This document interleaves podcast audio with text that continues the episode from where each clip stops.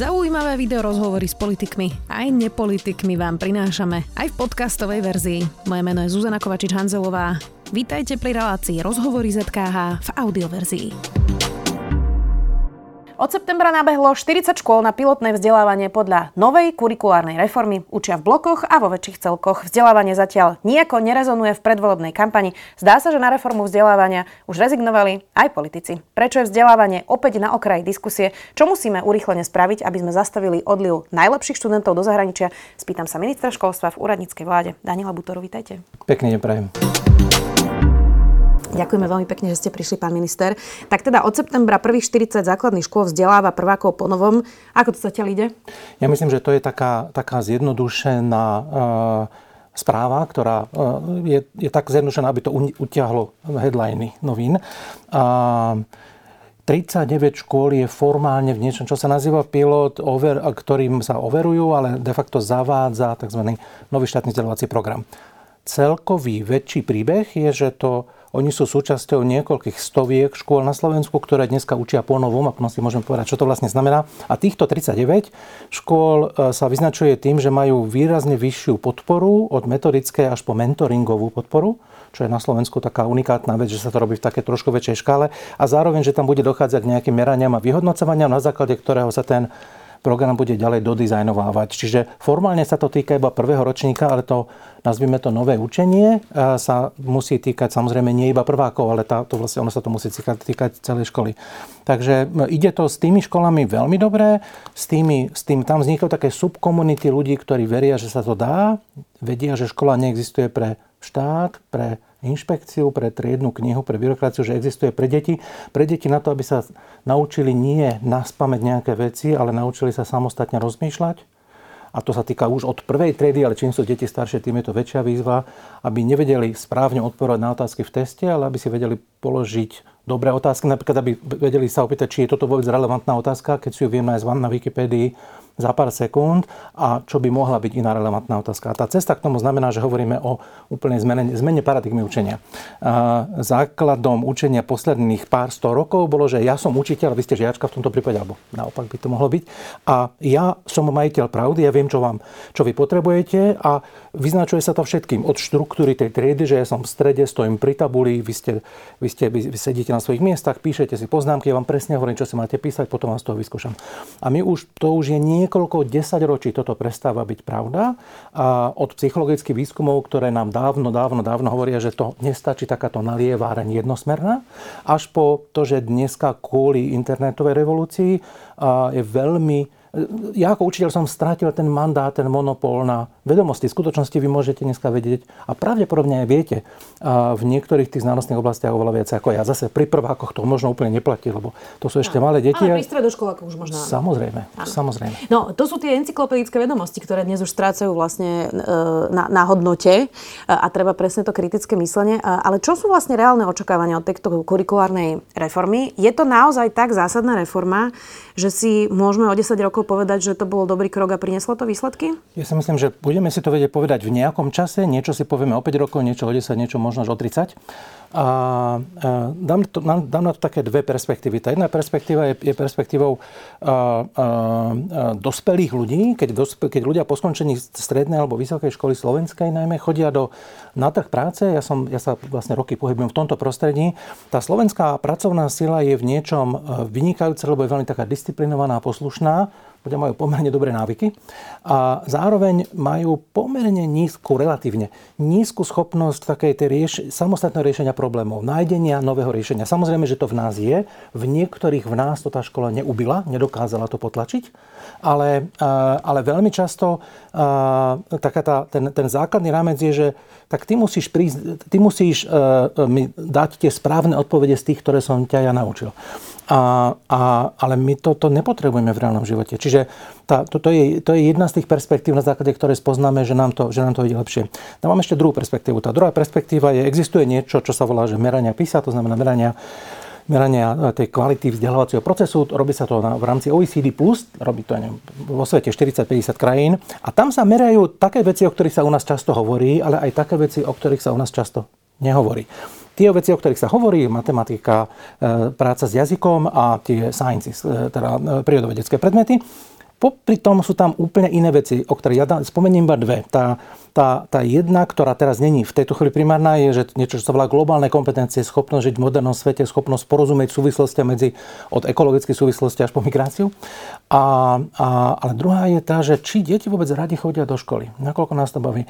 A Slovensko, podobne ako Česká republika, musím povedať, vychádzalo, je taká pekná štatistika asi spred 10 rokov a od tej doby sa to tak dramaticky nezmenilo. Sme medzi krajinami, kde to tie deti zo všetkých krajín najmä nebaví. A, a dokonca, že, že, dokonca, že či nemáme radi školu, či radi chodíme do školy. A Slovensko, Česká republika, myslím, že Korea, Južná Korea bola na tom ešte horšie ako my. E, tá Korea má zároveň oveľa lepšie výsledky, Česká republika má o niečo lepšie výsledky.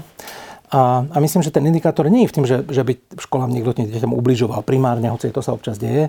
Ten kľúčový dôvod je, že, že v tých školách deti, deti nezažívali e, zmysluplnosť alebo reálny život. Mali pocit, že tam je vlastne hrozná nuda. Že ten skutočný život zvedavosť to asi vonku. zabije, nie? Presne tieto encyklopedické a, a, vyučovania. A to, čo sa teraz deje, je, že tieto veci, o ktorých, o ktorých som teraz hovoril, to znamená od toho, že to tie deti bude viacej baviť, my hovoríme, že škola nemá byť zábava, ale má deti baviť.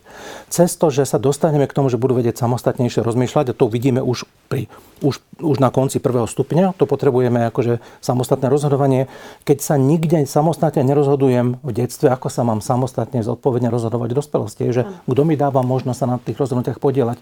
A toto je súčasťou dneska dobrého učenia, nového učenia a ten štátny vzdelávací program, kľudne ma zastavte, lebo ja som nezastaviteľný v tomto, že e, na to vytvára priestor, a, a, a vytvára na to, vytvára vlastne očakávanie, že nebudeme iba testovať, že áno, že, že, vlastne, že v týchto a v týchto krajinách sú tieto nerastné suroviny a tieto rieky a povedia, ale vieme, že čo z toho vyplýva? Čo z toho vyplýva, že tam sú povedia alebo nerastné suroviny? No ale ešte jedna vec, ktorá vychádza z tej je, e, že sme veľmi zlí v mhm. tom, že ako vzdelávame chudobné versus bohaté deti a sa to stále zhoršuje a zhoršuje na Slovensku.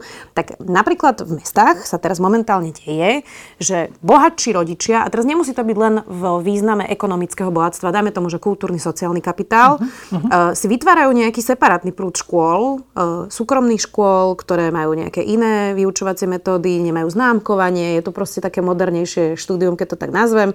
Aj 8-ročné gymnázia máme, aj teda súkromné školy. A javí sa, že sa nám tu vlastne vytvoril druhý prúd vzdelávania pre bohatších ľudí. Vnímam to správne? Um, jajin. Ja by som to rozdelil, je to trošku komplikovanejšie. To, že tu máme tie chorobné deti, je z môjho pohľadu jeden z najväčších problémov a, víziev krajiny vôbec. A, to, čo ste pomenovali, sa ešte deje vo vnútri tej druhej časti. A vo vnútri tej druhej časti máte školy, ktorých, ktorých mimochodom ja som tiež 20 rokov pôsobil, školy, či sú súkromné alebo neštátne, alebo aj niektoré, povedal som, že špičkové verejné školy, ktoré len boli v, akože na dobrom mieste s dobrou skladbou rodičov a s výborným pedagogickým leadershipom. To je hrozne dôležité povedať.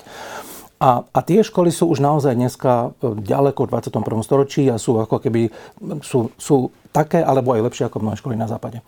A, a práve to, že tie súkromné a, a ne, neštátne školy to ale umožňujú, alebo teda to, to, toto dosahujú, bacha, nie všetky, to nie je, že jednak jednej, tak, e, tak zároveň to ukazuje to, že že tak máme trošku problém v tom strede, to znamená v tých verejných školách. A tie, ten argument, prečo sú tieto školy dobré v systéme, je, že oni vlastne často odskúšavajú tie inovácie, ktoré sa potom môžu pomerne dobre multiplikovať na Slovensku. To som argumentovala proti, že už to máme vyskúšané v iných krajinách a nemusíme vymýšľať koleso a mala by takto vyzerať bežná škola. No, to nie je to, že toto je, ako, toto je teraz akože prudká teória, prepašte, uh-huh. lebo tam ide o to, že ja potrebujem mať ten zážitok uh, ten, ja roky robím s riaditeľmi škôl ktorý, a, a, a kľúčový moment toho, že ja, ja ako riaditeľ začnem školu zlepšovať, není, že si prečítam nejakú štúdiu, že to také vo Fínsku, no to mám ja úplne v paži ja pod sa potrebujem ísť na tú školu pozrieť a nemohu tam rozprávať po fínsky, lebo tomu nerozumiem. Ja potrebujem ísť do Bratislavy, do Žiliny, do Košíc, potrebujem ísť maximálne do Českej republiky, by som povedal. Hej? A, by som mal ten zaž- a potrebujem tam zobrať svoj zástupcu, svoj, svoj, svoj pedagogický zbor alebo čas učiteľov. Čiže nie je to, to učenie sa od seba navzájom musí prebiehať na nejaké lokálnej úrovni. Je a samozrejme aj ten druhý argument, a podľa mňa je legitímny, čo hovoríte, že riziko bude, keď sa keď sa rodič dostane pred dilemu, že buď chce mať dobré vzdelávanie a musí ísť do neštátnej školy, alebo chcem ušetriť, ale tým pádom sa zmierim s tým, že to vzdelávanie bude stať nie za veľa. A to je práve ten argument, prečo veci ako táto reforma sú dôležité práve kvôli tomu zdieľaniu skúsenosti. Tam je veľký dôraz tej reforme, alebo teda v tomto, v tomto zlepšovaní toho, to, čo ja nazývam nové učenie, práve v tom vzájomnom učení sa a mimochodom sústredujeme sa ako štát, myslím teraz, samozrejme zďaleka najviac na tie, na tie verejné školy, po prípade aj na cirkevné školy. A sú tam medzi nimi aj súkromné školy, lebo tie sú prvé v tých inováciách a ten základný narratív a aj tá, to úsilie a tie, tie programy štátu sú nastavené nastavené na to, že ako vieme to multiplikovať ďalej. E, existuje niečo, čo sa volá regionálne centra podpory učiteľov. Tie často sú obsadené mentormi nie iba, ale z veľkej časti práve z týchto inovatívnejších škôl, aby to multiplikovali tie poznatky e, ďalej. No a to sme sa rozprávali teraz primárne o základných školách, mm, ale poďme aj na tie stredné. Prečo e, tak napríklad kolíšu niektoré výsledky verejných stredných škôl verejných gymnázií. Napríklad máme gymnázium Jura Hronca v Bratislave vysoko v rebríčkoch, ja neviem, napríklad v Sučanoch gymnázium, myslím, že býva prvé, druhé väčšinou v tých e, rebríčkoch. Versus, teraz nechcem žiadne gymnázium uraziť, versus nejaké podpriemerné gymnázium z toho rebríčka. Prečo máme tak rozdielný zážitok gymnázia v rôznych častiach Slovenska, aj v rôznych častiach Bratislavy. Ja, Čo je ten faktor, ktorý to Mňa tá debata zaujímavá. Chcem sa, vrátime sa ešte k tým chudobným školám? Áno, vrátime sa ešte vrátime, k rómskym ešte, deťom. Ešte neskôr, dobre. Áno, áno. Tak, no toto je pre mňa otázka zase, že, že takto najdôležitejší faktor je určite ten teda leadership a management. To znamená, že aký kvalitný je ten pedagogický leadership, alebo teda aký kvalitný Manažéri sú tí ľudia, ktorí stoja na čele tých škôl. A, a potom je tam ďalej celý rad menších faktorov od nejakej tradície. Gymnázium Jura Hronca má tú tradíciu takú silnú, že aj s relatívne slabším leadershipom by pravdepodobne generáciu prežil, kým by si tu nejako deti všimli, lebo je tam tradícia rodín a deti z tých tých rodičov, ktorí tam chodili, majú tendenciu tam chodia a tak ďalej. Takže, Čiže už tam takže... chodia deti z funkčnej rodiny, tak to nazývate? No, no, funkčná, ja sa bojím slav, čo, čo potom rozumiete, funkčná rodina, ale teda uh, chodia tam deti z rodín, ktoré prikladajú veľkú váhu vzdelávaniu. Áno. Tak. A, a, a, a, a, to nezľahčujem, že to je, nehovorím, že by to nebola dobrá škola pre pána Jana, je to dobrá škola, ale dôležité je, že aj keby nemala silný leadership, ale ak sme v školách, gymnáziách alebo aj stredných odborných školách, ktoré nie sú až také dobré, dneska je v, z môjho pohľadu, že najväčšia zodpovednosť, a to je aj príležitosť, ale aj uh, možno nevyužitá príležitosť niekedy na strane uh, tých riaditeľov, a, a potom na strane štátu z hľadiska nastavenia nejaké podpory, nejakého podporného mechanizmu, až po to, že akí dobrí manažery sú tí riaditeľia. Hej, akí dobrí manažery sú tí riaditeľia a čo preto robíme, čo oni robia s nejakou víziou školy, s nejakými, hej, že nakoľko vlastne to robíme, že ak sme to takto robili proste x desiatok rokov, tak na čo máme o niečom inom, čo to máme vymýšľať. A, a máte dneska aj medzi tými gymnáziami, ale aj medzi strednými odbornými školami velikánsky rozptyl. Hej, proste od takých, ktorí uvažujú veľmi moderne, veľmi často spolupracujú so zamestnávateľmi. Čiže krátka odpoveď, je pre mňa je ten, ten, ten management a leadership tých škôl. Samozrejme, tam sú potom, že aká je tá komunita rodičov, či tá komunita rodičov, či sa zaujíma o tú školu, či si vy, vyžaduje to zlepšenie či dokážu viesť nejaký partnerský dialog, takže samozrejme tých ďalších, ďalších parametrov je tam viac. Je to inak pre mňa osviežujúce s touto úradníckou vládou, lebo sa viac môžeme baviť tak ako keby filozofickejšie na tieto témy. Mm-hmm. Tak mám pre vás ešte jednu otázku. Máme tu napríklad takú školu, e, ako je Skalická, ktorá je pre mimoriadne nadané deti, kde sme mali teda teraz dva tragické príbehy, najprv strelca na Zamocké, potom chlapca, ktorý sa upálil a zapálil aj školu. Ehm, z toho, čo počúvam, sú tam evidentne hlboké problémy nejakého elitárstva, takej tej ako exkluzivity, ktorá tam proste panuje na tej škole a uh, aj to, že tam sa koncentrujú nadané deti aj s rôznymi možno škálami uh, od Aspergera po nejaké iné nadanie, tak môže to koncentrovať nejaký typ problémov. Má ešte takáto škola priestor v tom dnešnom modernom type vzdelávania, kde chodia len vysoko nadané deti a môže to generovať nejaký trošku iný typ problémov ako na, na, na bežnej škole? To vznikla v 90. rokoch, tá škola ako experiment, keď to tak nazvem.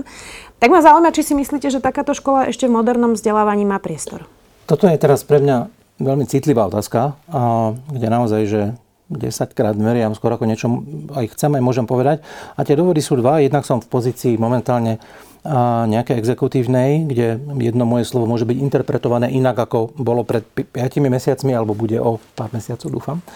A, a druhá je, že my sme, aj keby, aj keby som tu sedel v úvodzovkách iba ako nezávislý, nezávislý odborník, tak uh, my sme tam vo veľmi citlivej situácii v zmysle, že tak tam je nejaká komunita detí, s ktorým, mladých ľudí, ktorým sa niečo v ich okolí prihodilo. a, a akékoľvek súd, súdy alebo teda hodnotiace výroky zo strany nás, dospelých, ktorí v nie sme, a ne, akože ja teda mám nejaký insight, ale tiež mám iba čiastkový insight, fyzicky som v tej škole nikdy nebol. Mám samozrejme e, celý rad informácií, ale tie naše súdne hodnotiace výroky aj formou otázky alebo formou odpovede by mohli spôsobiť ešte viac škody ako užitkov. ja takto veľmi nie je to Dobre, jasné, ale nie je to jediná škola pre nadané deti. Máme takých Áno. množstvo po Slovensku. Tak predstavme si všeobecnú otázku. Či školy, ktoré združujú e, nejaký typ jednoliatí, keď to tak nazvem, študentov, majú priestor vo vzdelaní, lebo ten trend dnes vo svete vzdelávací je, že tie deti majú vyrastať spolu všetky na jednej hromade, aj takí, ktorí sú pomalšie, aj takí rýchlejšie, lebo budete v živote stretávať takých aj takých a je dobre sa na to naučiť. Tak moja otázka filozofická je, či ešte v dnešnom modernom vzdelávaní majú takéto školy priestor? Túto filozofickú otázku úplne beriem a za iných okolností by som bral aj túto, ale v kontexte, v kontexte dvoch umrtí musí byť, musí byť veľmi opatrný a chcem byť veľmi opatrný. No, toto je, to, to je dobrá otázka a ja myslím, že to není A alebo B, ale musí to byť A aj B, alebo poviem v poradí B aj A. A B je pre mňa to, čo ste vypovedali, to znamená je prirodzené, že žijeme v diverznom, rozmanitom, pestrom svete, kde vy môžete mať IQ 130 a ja môžem mať 90 a je našim určením, aby sme skúsili spolu nejako žiť. Není dobré, keď vy odídete do svojho geta a ja odídem do svojho geta. Pre tú krajinu, pre, pre celý národ, pre naše komunity je oveľa lepšie, keď sú tie komunity rozmanité. To je to B. A, a to je, ako ste dobre povedali, to, je taká, to by malo byť to, to dominantné. To A je taká nadstavba nad tým, že zároveň každý, každý štát a každá krajina sa musí pýtať na to, čo robí pre rozvoj tých výnimočných jednotlivcov, ale pokiaľ možno takto robí bez toho, že by ich dostal do sociálnej izolácie od tých ostatných. A ak by sme robili to B bez toho A, to znamená, ak by sme robili iba tú, a, to, to, to spoločné a, a, spolužitie, no, čudná formácia. Bez, bez toho, že by sme rozvíjali talenty, tak by sme ochudobňovali tú krajinu. A, ale rovnako by sme robili veľmi riskantný experiment, keby sme tých najšikovnejších, ktorí boli často požehnaní vysokým IQ, ale možno, že niekde inde by potrebovali zabrať z hľadiska nejakej sociálnej zručnosti alebo emočnej inteligencie.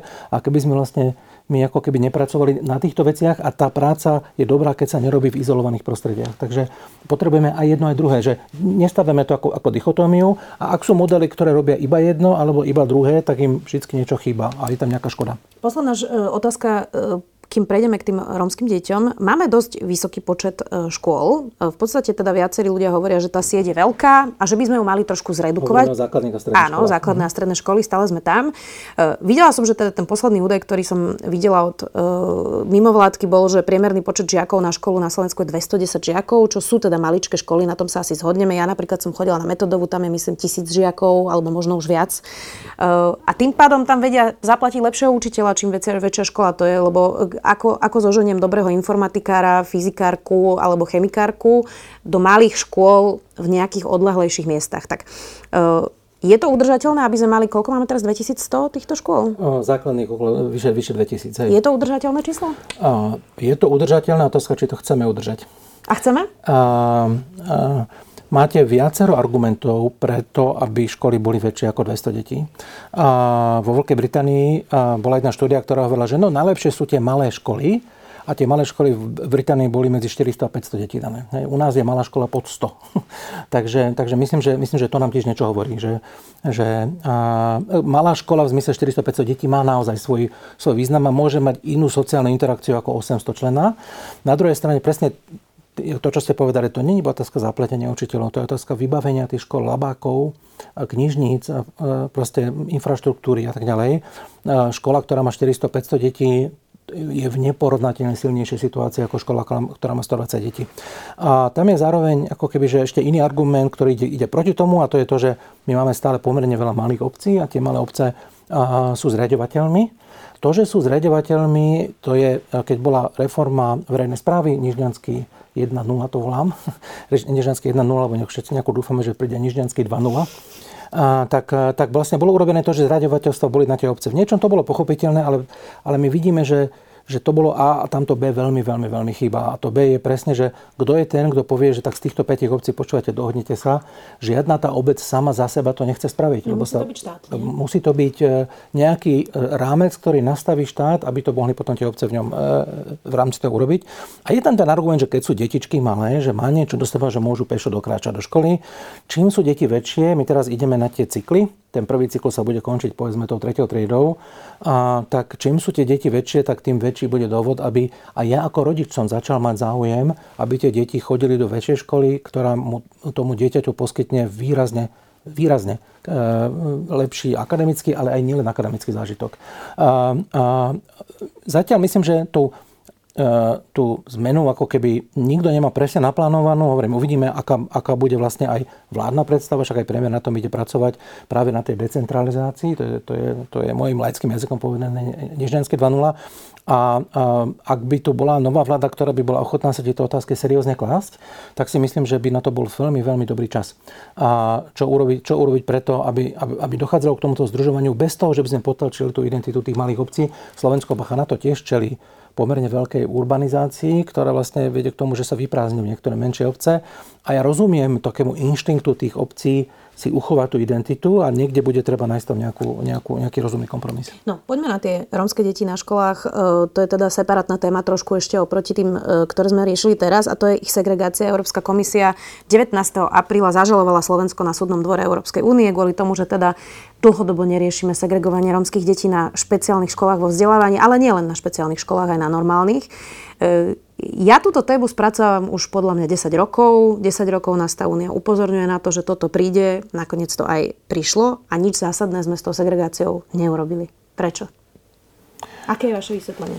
Môžem vám povedať, aké je moje? Poďte. Lebo sme rasisti.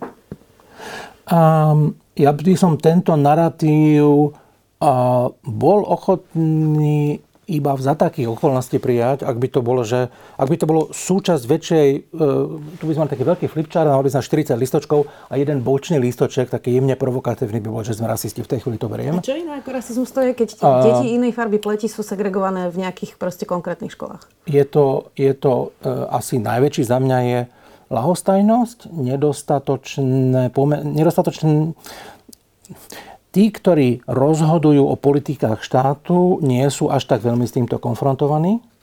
A, a medzi tým sa tu rieši ad hoc veci a neriešia sa strategicky. A čakáme, že však to je, to je, to, to je, to je problém, keď na chvíľku zavriem oči, tak to odíde a, a v každom prípade to bude riešiť až niekto po mne. Hej. Čiže v tomto kontexte to, že e, je, tuto, je tu ten infringement Európskej komisie, ale aj to, že tu je veľmi dôležité rozhodnutie Najvyššieho súdu Slovenskej republiky v kauze Podsadek v Starej Ľubovni. A hoci je ono aj teraz rozporované, to, to rozhodnutie, tak ja by som očakával, že ono sa stane v niečom precedentným. To znamená, možno bude takýchto rozhodnutí viacej. A nás bude viesť, a to nás znamená štát, ale aj zriadovateľov, lebo to je otázka zriadovateľov, k tomu, že ako sa na túto otázku ako keby systematickejšie pozrieme. Nemáme tých, tých segregovaných, alebo tých, tie segregované školy, školy zapadajú tiež do viacerých kategórií, ale keď to veľmi zjednoduším, sú, sú tri.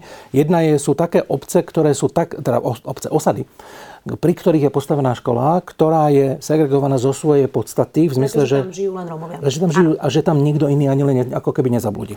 A, a tam tá desegregácia by bola tiež možná, ale znamenala by a to musí byť veľmi premyslená vec, že tie deti budú doslova autobusmi vozené, to znamená, oni budú mať ešte naviac ďalšiu úroveň diskomfortu, vozené do nejakého, do nejakého iného miesta, kde by mohli byť zmiešané s inými deťmi. Potom máme druhý typ, a to sú rozličné urbánne, uh, urbánne geta, nazvem to, v, v Trebišove, kde sme aj boli so štátnym tajomníkom v júni, sa pozrieť, alebo, alebo, alebo počas leta na, na jednu z takýchto škôl. A tá škola je, síce není, není v osade úplne za dedinou alebo za mestom, je uprostred mesta de facto, ale je takisto tak segregovaná, že tam je jediná šanca v tom prostredí výrazne zlepšiť tú školu a zároveň kľúčové parametre života okolo a vznikol tam teraz nejaký projekt spolupráci s, s úradom spolomocnenca a míry na zároveň v kombinácii zmeny tej školy, zároveň bývania a zmeny zriadovateľa tej školy. To je tiež dôležité, lebo nás to vracia k tomu leadershipu v rámci tej školy. Možno aj primátora by bolo treba vymeniť, ale to už si musia Trebišovčania zvoliť, uh, lebo to súvisí presne s tým výmenou, s výmenou riaditeľa, keďže zriadovateľ. Áno, áno, áno, áno. Dobre. Ako, dobre. No Trebišov je najhoršia lokalita aj preto, áno, že tam áno, samozpráva roky nič nerobí. Ja čiže... som tam zo samozprávy počul ako nejakú víziu, ale to, to je ako keby na, na, na inú debatu. Tak. No a potom je, potom je tretia a, a to, sú, to, sú, to je príklad, teraz za všetky poviem, e, mesta typu Zvolen, alebo Nitra, alebo Žilina, alebo proste, ktoré majú poviem, 6, 7, 8 škôl už podľa toho a, a typicky jedna alebo dve z nich sa de facto stanú segregovanými školami. Tam sa to už rieši. A ešte máme tretí príklad, to sú tie špeciálne školy. Áno, dobre, dobre, ale beriem úplne. V tomto treťom príklade, teda o ktorom ja hovorím, tamto riešenie pravdepodobne bude cez zmenu školských obvodov, a, ktorá môže viesť k tomu, aby deti, ktoré sú v tej, tej segregovanej školy, nie že by skončili na inej segregovanej škole, ale aby tie, e, tie verejné školy, aby tam bola rovnomerná distribúcia. Hej? Hovorím... Inak, e, prerušujem vás, pán minister, lebo myslím si, že tejto debate momentálne rozumieme len my dvaja. Ano. Že je to trošku zmetočné pre ľudí. Dobre, e, dobre, dobre. Pri, príliš, sme, príliš sme zašli do môže toho, byť, ale v zvolení presne toto sa udialo, zmenili sa aj školské obvody, je to tam na dobrej ceste, bude zaujímavé to sledovať. Ale poďme ano. teraz na tú segregáciu, lebo ten infringement je najmä kvôli tým špeciálnym školám. To znamená, že ohodnotíme deti, že majú mentálnu retardáciu, hoci ju nemajú a strčíme ich do špeciálnej školy, kde im vlastne zničíme budúcnosť. Celú. No. Hej? E, tak poďme sa teraz sústrediť na ten najväčší problém, to sú tie mhm. špeciálne školy. Čo s tým? No nie som, iba, ja teda neviem, či, či sú najväčší, ale sú veľký problém. Uh, no, jednak je to otázka tej, teda toho, uh, tej, tej samotnej, toho samotného posudzovania tzv. školskej zrelosti, ktoré sa deje. A uh, a jednak je to otázka nejakých akože spolupráce, v tomto prípade ministerstva a inšpekcie, a, ktoré môžu kontrolovať, že či, te, či to tie školy ako keby robia dobre. A, a, ja nemám ako keby že inú krátkodobú odpoveď, mám, mám odpoveď strednodobú. Počas týchto 4 mesiacov bola pani hlavná školka, školská inšpektorka, jeden z mojich najbližších spolupracovníkov, hoci je to nezávislá inštitúcia, nie sú podriadení ministerstvu. A, a spoločne sme sa na viaceré tieto veci, veci pozerali. Nemám na to rýchlu odpoveď povedia. Možno by vám ešte povedali niektorí kolegovia u mňa na ministerstve, ale to, že to je problém, ktorý sa snažíme adresovať, mieru detailu vám teraz nepoviem. Ja to pokladám za taký problém, že toto je jedna z vecí, kvôli ktorých sa budím v noci, obrazne povedané. Nie kvôli tomu, že nás zažala Európska komisia, to je pre mňa triviálna vec, ale kvôli tým osudom tých detí. Súvisí s tým, že robím s takým, s takým jedným programom, ktorý sa týmto deckám venuje a mám taký akože nejakú aj first, first hand experience s tými deťmi, čiže nejakú, nejakú skúsenosť prvej roky.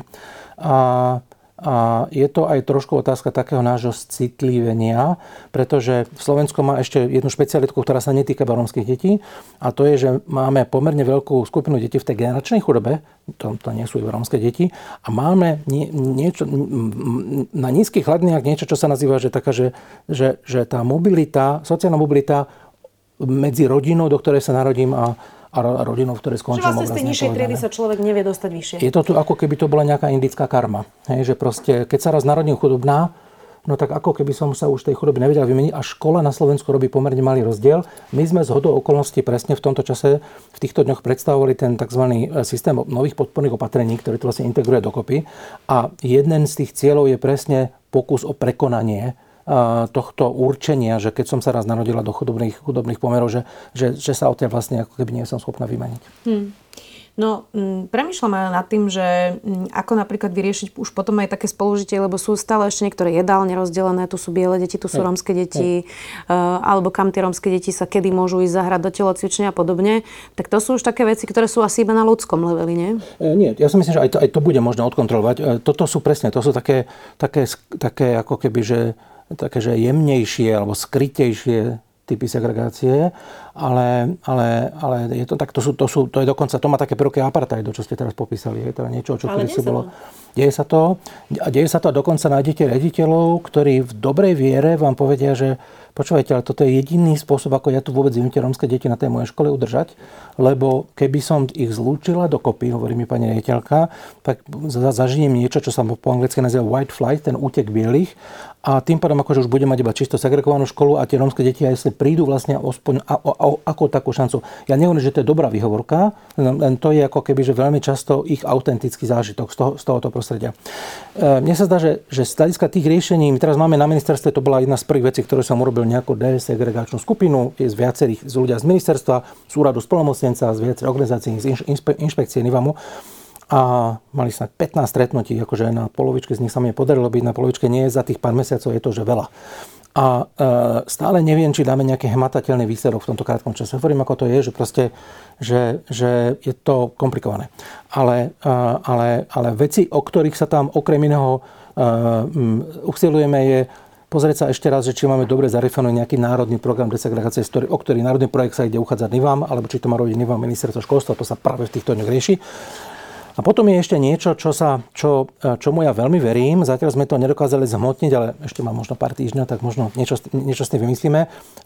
V angličtine sa to nazýva, že proof point školy. To znamená, že skúsiť e, vytvoriť taký, taký rámec, aby na Slovensku mohlo vzniknúť niekoľko viacero, potrebujeme podľa mňa 5, 6, možno 10 škôl, ktoré budú robiť buď so zmiešanými, alebo dokonca s viac ako percentuálne ako bežným zastúpením rómskych a chudobných detí, alebo dokonca s väčšinovým zastúpením, dokonca aj v tých úplne izolovaných getách a dokážu urobiť s tými deťmi nejakú zmenu, a dokážu urobiť de facto, ja to teraz jednoduším, to, čo naše, Róm, naše slo, slovensko-rómske deti zažijú, keď prídu do Veľkej Británie. Mm. Lebo keď prídu do Veľkej Británie, tak sa naraz ukáže, že vlastne sa to všetko dá. Hej. Aj Maďari majú lepší systém, lebo tú reformu urobili už dávnejšie, tak možno by sme si mohli z toho zobrať príklad. No a potom ma napadá ešte jedna otázka ktorá sa veľmi málo rieši, pretože o tom veľmi málo ľudí vôbec vie, a to je dvojsmenná prevádzka niektorých áno, škôl, áno, áno, ktoré áno. sa týkajú v podstate vý, výlučne rom, rómskych škôl, alebo detí, kde, kde, kde je veľa detí a rómskych detí a proste, ja neviem, napríklad vo Veľkej Lomnici som bola, tam je dvojsmenná prevádzka a je to, je to neuveriteľné, že tam sa deti vlastne učia skoro do, do podvečera, keď idú za tmy domov v zime. Aj v tom Trebišove, čo som hovoril, to je tak presne, tak toto je. Potom už pri človek príde aj k takým pragmatickým veciam, že ak má matka viac detí, tak jedno musí odviezť do tej školy, ktorá je teda pomerne ďaleko od ich obydlia e, do obeda, potom na obed ide pre ňo a potom po obede zasa ide pre druhé a, a večer pre, e, naspäť. E, tak už len keď sa zamyslím, že kedy má ísť do práce táto osoba, keď musí 4 krát denne ísť proste pre dieťa do školy, tak um, a, a nehovoriť o tom, že ako sa to dieťa, malé dieťa má sústrediť proste podvečer a ráno byť doma, len tak sa niekde, ako keby nazvem, že povalovať, tak um, ako je možné, že my stále ešte máme dvojsmenné prevádzky na školách? Uh tak toto, je, to, toto, nie, toto nie je vec, ktorá vznikla teraz, toto je vec, ktorá tu je dlhší čas a to, že to je primárne v tých chudobných oblastiach s rómskymi komunitami, je trošku výsledkom toho, že tam je, že to urbané plánovanie tam bolo o niečo slabšie a, a tie komunity sa nám zväčšili. Hej, takže je to vlastne veľmi často výsledok, napríklad v tom, v, v tom Trebišove, ak sa nemýlim, tak na ten riaditeľ hovoril, dúfam, že teraz niekedy tam, že v minulosti nebola, ale ak sa výrazne zväčšil počet detí, tak už musela byť. Hej. A plán obnovy to častočne adresuje. To je dobrá, dobrá vec na tom je, že, že, že tam vznikajú fyzicky nové, nové priestory. Niekedy tie nové priestory žiaľ môžu, domnievam sa, že na nejaký čas utvrdiť e, zároveň krajinu v tom, v tej, v tom, v tej geografickej segregácii, by som povedal. Pretože tá škola sa veľmi často postaví buď vedľa, alebo proste vedľa už tej segregovanej. Čiže vlastne to, to, tá výstavba tých škôl je veľmi dôležitá, pretože presne chodí do školy po obede, viete, ako my fungujeme po obede, a to sme dospeli. E, ten detský mozog bez pochyby funguje do lepšie, však to není nič, nič nové. A je to, je to dobrá, dobrá vec, že sa to deje a zároveň je to z môjho pohľadu také trošku aj prechodné riešenie, kým prídeme k nejakému systematickejšiemu riešeniu. A to je vlastne primárne sociálny projekt, alebo teda sociálna otázka, nielen e, vzdelávacia otázka, lebo, lebo deti, ktoré žijú v, v podmienkach tých osád, a teraz by to sa, na jednej strane to nemôžete ako keby že zlikvidovať tie osady, alebo čo však, čak to sa nedá, ale, ale dať, alebo, alebo, alebo nemať pre nich nejakú možnosť z vyššej kvality života v tom prostredí vlastne znamená, že takmer čokoľvek, čo tam s tou školou urobíte, bude mať iba veľmi čiastkový a obmedzený efekt. Hmm. Dokedy budeme fungovať ešte v takejto dvojsmennej prevádzke? Keď hovoríte, že je to v pláne obnovy, tak horizont je aký? V pláne obnovy sa, ja teraz presne čísla vám nepoviem, plán obnovy je do 26. a vznikne, vznikne celý rad škôl, čísla by vedeli povedať kolegové z ministerstva, celý rad škôl, ktorý túto dvojzmennú prevádzku odstráni. Neodstráni sa úplne, ale odstráni sa jeden z tých škol, je snad dokopy pôvodne 39 a to je z nich nejaké sa na 30 sa odstráni. Neviem, neviem to úplne presne, možno viacej. A tým sa odstráni čas problému, a, ale, no nie, nie, nie, ale, ale nie väčšina z nich. Hej, rozumiem. Nie väčšina z nich. Rozumiem. Uh, nerozprávali sme sa ešte o vysokých školách, postupne teda sme, smerujem aj tam. Uh, my teda máme príliš veľa škôl aj vysokých uh, a teda majú tiež hlboké problémy. Takmer komplet všetky boli proti vysokoškolskej reforme, čo tiež nám môže naznačovať nejakú rezistenciu voči akýmkoľvek zmenám, ale to je môj hodnotiaci úsudok. Pán minister, do toho vás tlačiť nebudem. Uh, vidíme, že napríklad sa nechce spájať Univerzita Komenského z STU, to už je pase, hoci teda na to máme tiež v pláne obnovy vyčlenené peniaze. Máme problémy s kvalitou vysokých škôl, s tým, že bakalárske štúdium je len pro forma, e, e, že ho vlastne neuznávanie nikto, pretože každý pokračuje na magisterské uh-huh. štúdium. Ste na mňa tak pozreli, ako keby nie, som nehovorila pravdu. Nie, nie, že som nevidel, že na ktorom koniec smála tým momentálne. No, nie. rozmýšľam, že čo by som všetko ešte vymenovala, aké problémy uh-huh. máme na tých uh-huh. vysokých školách. Um, tak um, tá vysokoškolská reforma vyzerá, že sa zosekala tak, že nie je nejako zásadná. Hovorím to správne? E, a to ja si teraz dovolím trošku nesúhlasiť s dvoma vecami. Hej, akože s veľkým rešpektom samozrejme voči tomu, čo hovoríte. E, jedna vec je, že e, ja by som veľmi challengeoval to, že máme veľa vysokých škôl. E, to podľa mňa je zlá metrika. Uh-huh. Ja sa pýtam, koľko máme kvalitných vysokých škôl. A keď budú tie kvalitné, keď budú tie vysoké školy kvalitné, je skoro jedno, aký počet ich bude, lebo oni si môžu robiť všaké detašované pracoviska. No, ale máme ich veľa a nekvalitných. Nemáme nie? ich veľa. Ja netvrdím, že ja mám problém, že máme s kvalitou, nie s kvantitou. Dobre? A, a, že nesústredujeme sa na metriku počtu vysokých škôl, sústredíme sa na to, či sú tie vysoké školy dobré. Indikátor, jeden z nich na Slovensku, najviditeľnejší snad zo všetkých krajín Európy, je, že koľko úspešných maturantov nám zdrha, zdrhá do zahraničia. 30%. No, 22% tých, tých, tých maturantov ide do zahraničia a priemer v EÚ je, sú 4%. Hej, čiže 5 a 5-násobne, alebo, alebo, alebo 5,2, či koľko je to. No a to je, to je pre mňa jeden z indikátorov, nie jediný, ale jeden z indikátorov, ale nesústredoval by som sa ešte raz na počet. A, a vysoko, vysoké školy ako celok boli proti vysokoškolskej reforme na začiatku, ja som pri tom nebol, keď sa tvorila. A ja by som povedal, že nebola taká ambiciozná asi, ako by mohla byť a zároveň povedal by som, že tam je nejaký, nejaká suma kritických prúkov v tom systéme, ktoré mne dávajú nádej, že nejaká zmena nastane. A ja si myslím, že my tú, my tú zmenu totiž to potrebujeme na obidvoch stranách.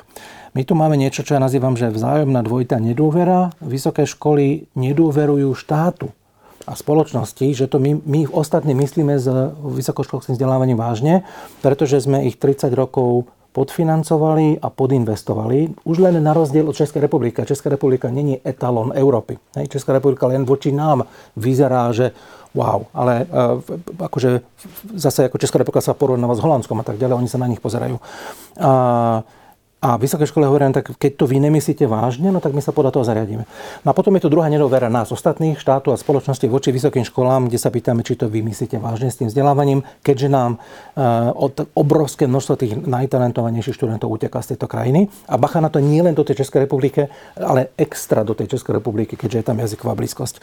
A zároveň sa zmenili ten, uh, tie správne rady, systém riadenia, a, a, to bol ten najväčší problém. Prečo to nepodporovali tí rektory? A, ja verím v generačnú zmenu. To vám niekedy môžem porozprávať. Verím v generačnú zmenu. A, a, a, aj, aj dneska, aj medzi tým rektormi. Ja zajtra idem vystúpiť na Univerzitu Mateja Bela E, neviem, kedy sa toto vysiela, už možno bude potom vystúpenie medzi tým, kým sa to odvysiela, tak to vystrihnete potom. A, Nestrihame. Nestrihate. Úžasné. A, a, a, a, a budem okrem iného hovoriť o tom, že my potrebujeme trošku zmeniť tú paradigmu a debatu o tom, že my spoločnosť hovoríme, že už začnete konečne niečo robiť v vysoké školy a hovoríme to s takým pohrdaním, nepoznajúc často to prostredie. A tie vysoké školy, ako keby, že dajte nám viacej peniaze, dajte nám pokoj že, že tieto dva narratívy potrebujeme e, nejakým spôsobom preramcovať. A mne sa zdá, že štát urobil pomerne veľa vecí v tomto, od niektorých tých systémových zmien až po to, že tam dal pomerne veľké zdroje, ako ste povedali. Aj na rekonštrukcie, aj na, aj na možnosť vytvárania tých konzorcií, to znamená tú tzv. stratégiu spájenia.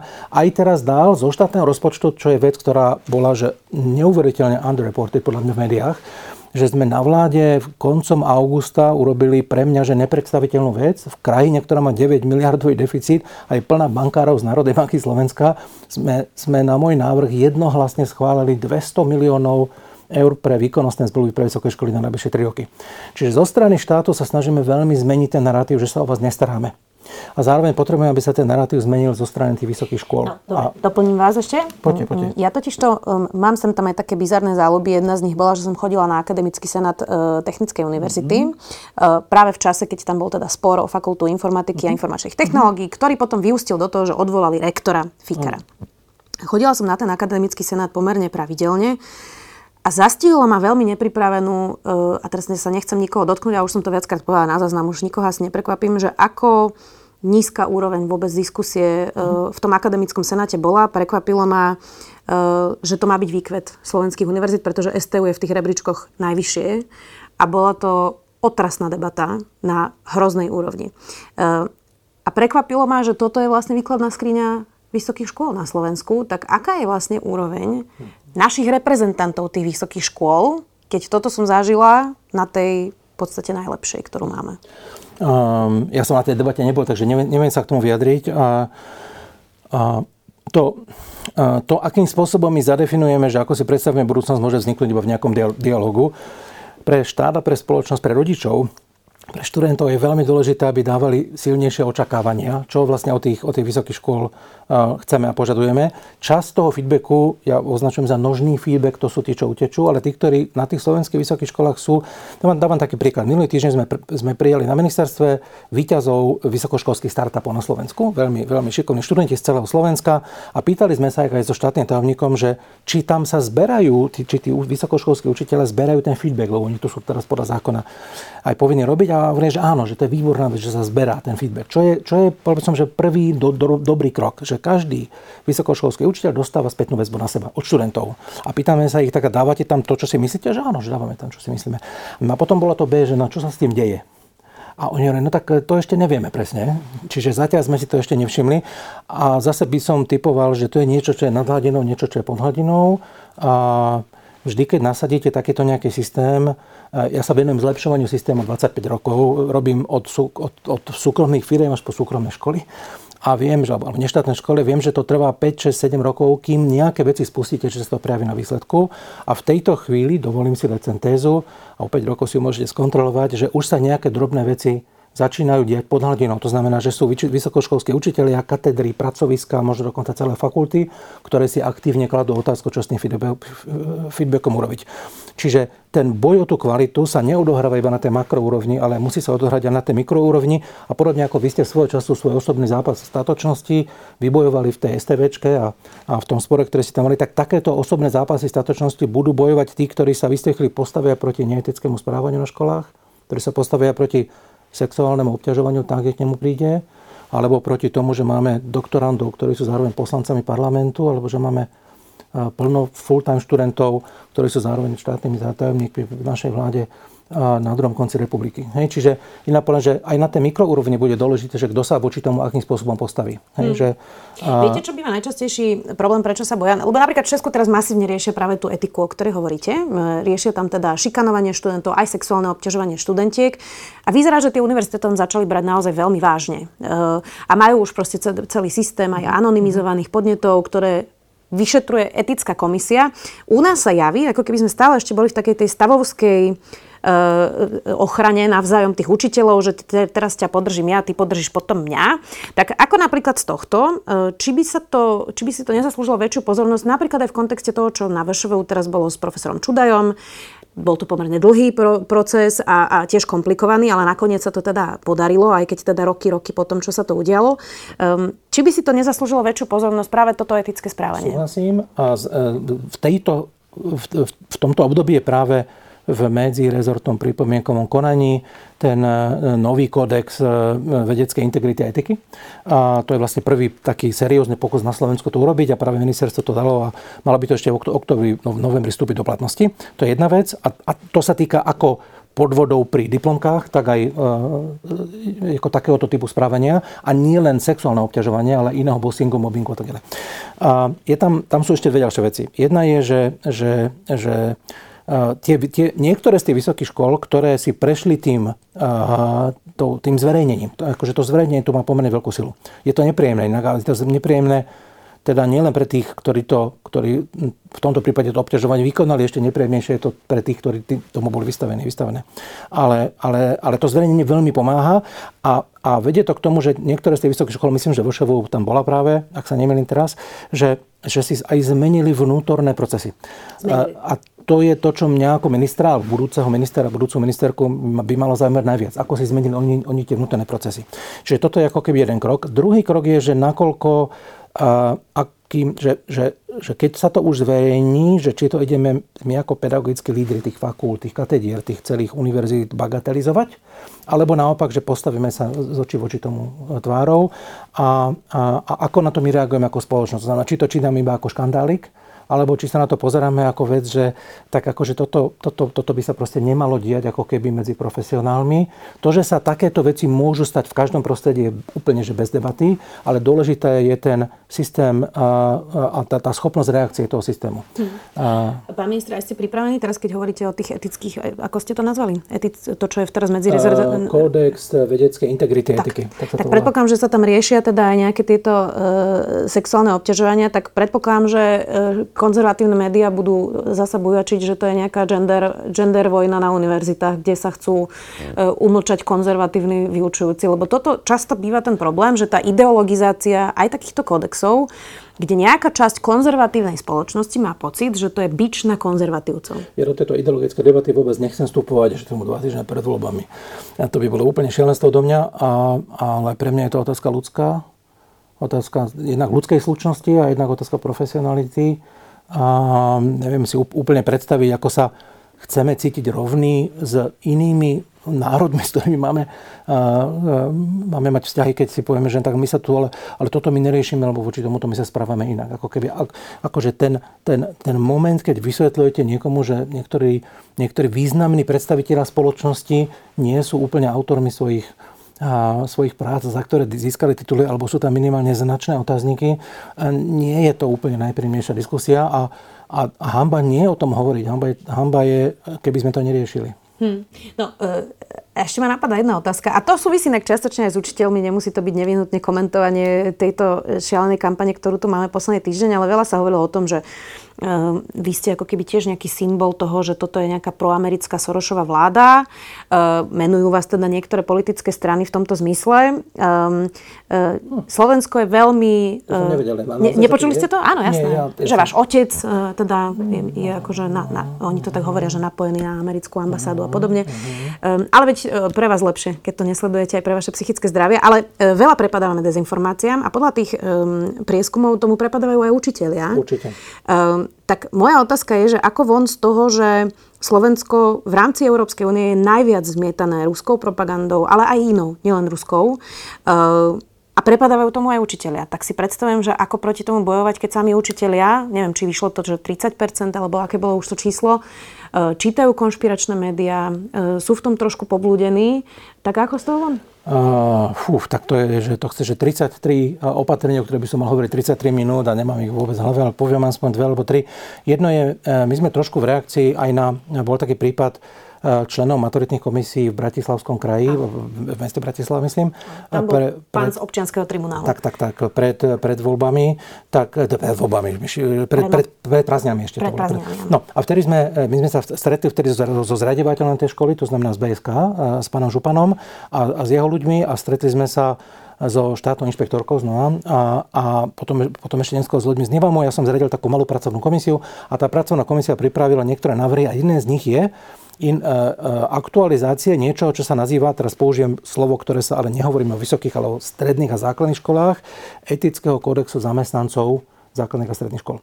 A ten je, ono to vyzerá ako triviálna vec, ale ten etický kódex e, sa potom, na ňo sa odvolávajú vlastne vzorové pracovnoprávne zmluvy pre, pre učiteľov. A ten sme aktualizovali presne o túto časť, že akým spôsobom, a, akým spôsobom by sa tí učiteľa mali správať vo verejnom priestore, keď, keďže, sú, keďže sú v tej škole, nie sú tam iba sami za seba nemôžu dávať nejaké názory, nejaké organizácie, ktoré ste menovali. To je samozrejme iba jedna, jedna z vecí. Potom je tu úplne samostatná vec, že špeciálne v Bratislave máte obrovitánsky nedostatok učiteľov a rediteľa škôl sú často vďační za to, že nájdú niekedy tak povediať kohokoľvek. A to je to, kvôli platom. A, a je to kvôli platom a to je niečo, na čo, sa, na čo v tejto chvíli my o, o pár týždňov ešte predstavíme návrh už pre budúcu vládu, čo s tým môže robiť. Bude to niečo, čo zohľadňuje tzv koeficient ekonomickej nerovnováhy a životných nákladov medzi Bratislavou a inými častiami Slovenska a, a čo s tým môžeme spraviť tak, aby sme z toho videli nejakú cestu von. Potom je ešte samozrejme tretia vec, tá je najväčšia. To je taký ten, tá najdlhšia vec, že, že ako vlastne máme nastavené vzdelávanie učiteľov a to myslím teda to formálne vzdelávanie, ale to vytváranie tých neformálnych vzdelávacích komunít. My sme za posledné roky e, dosiahli jednu dobrú vec na Slovensku, že mimo Bratislavy už naozaj v mnohých tých častiach e, e, tej krajiny tá priemerná mzda učiteľa sa priblížila už tej priemernej mzde vysokoškolsky vzdelaného človeka. Niekde je to dokonca už takmer nad.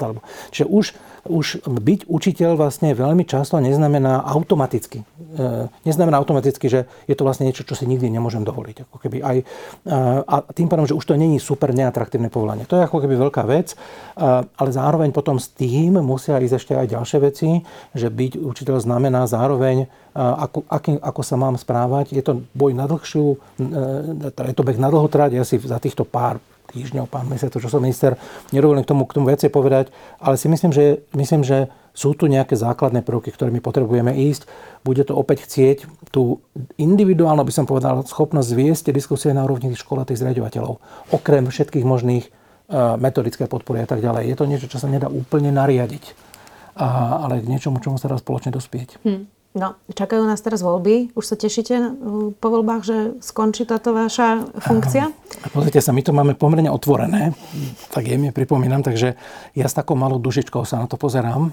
A myslím si, že by si táto krajina naozaj zaslúžila, keby mala z demokratických volieb vzídenú reprezentáciu, kde na rezort školstva bude nejaký personálny leadership, ktorý tam bude naozaj celé 4 roky a mohla by robiť systematickú prácu, pretože my veľmi potrebujeme systematickú prácu.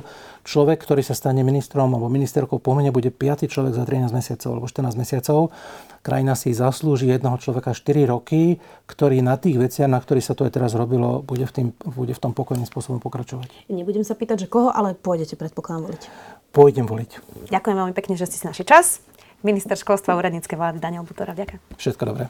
Ak chcete podporiť kvalitný obsah, ale aj naše videá, najlepšie urobíte, ak si predplatíte denník SME na sme.sk lomka predplatné. A ak chcete, aby vám na budúce žiadne nové video neušlo, stačí, keď nám dáte na našom YouTube kanáli denníka SME odber a zapnete si upozornenia.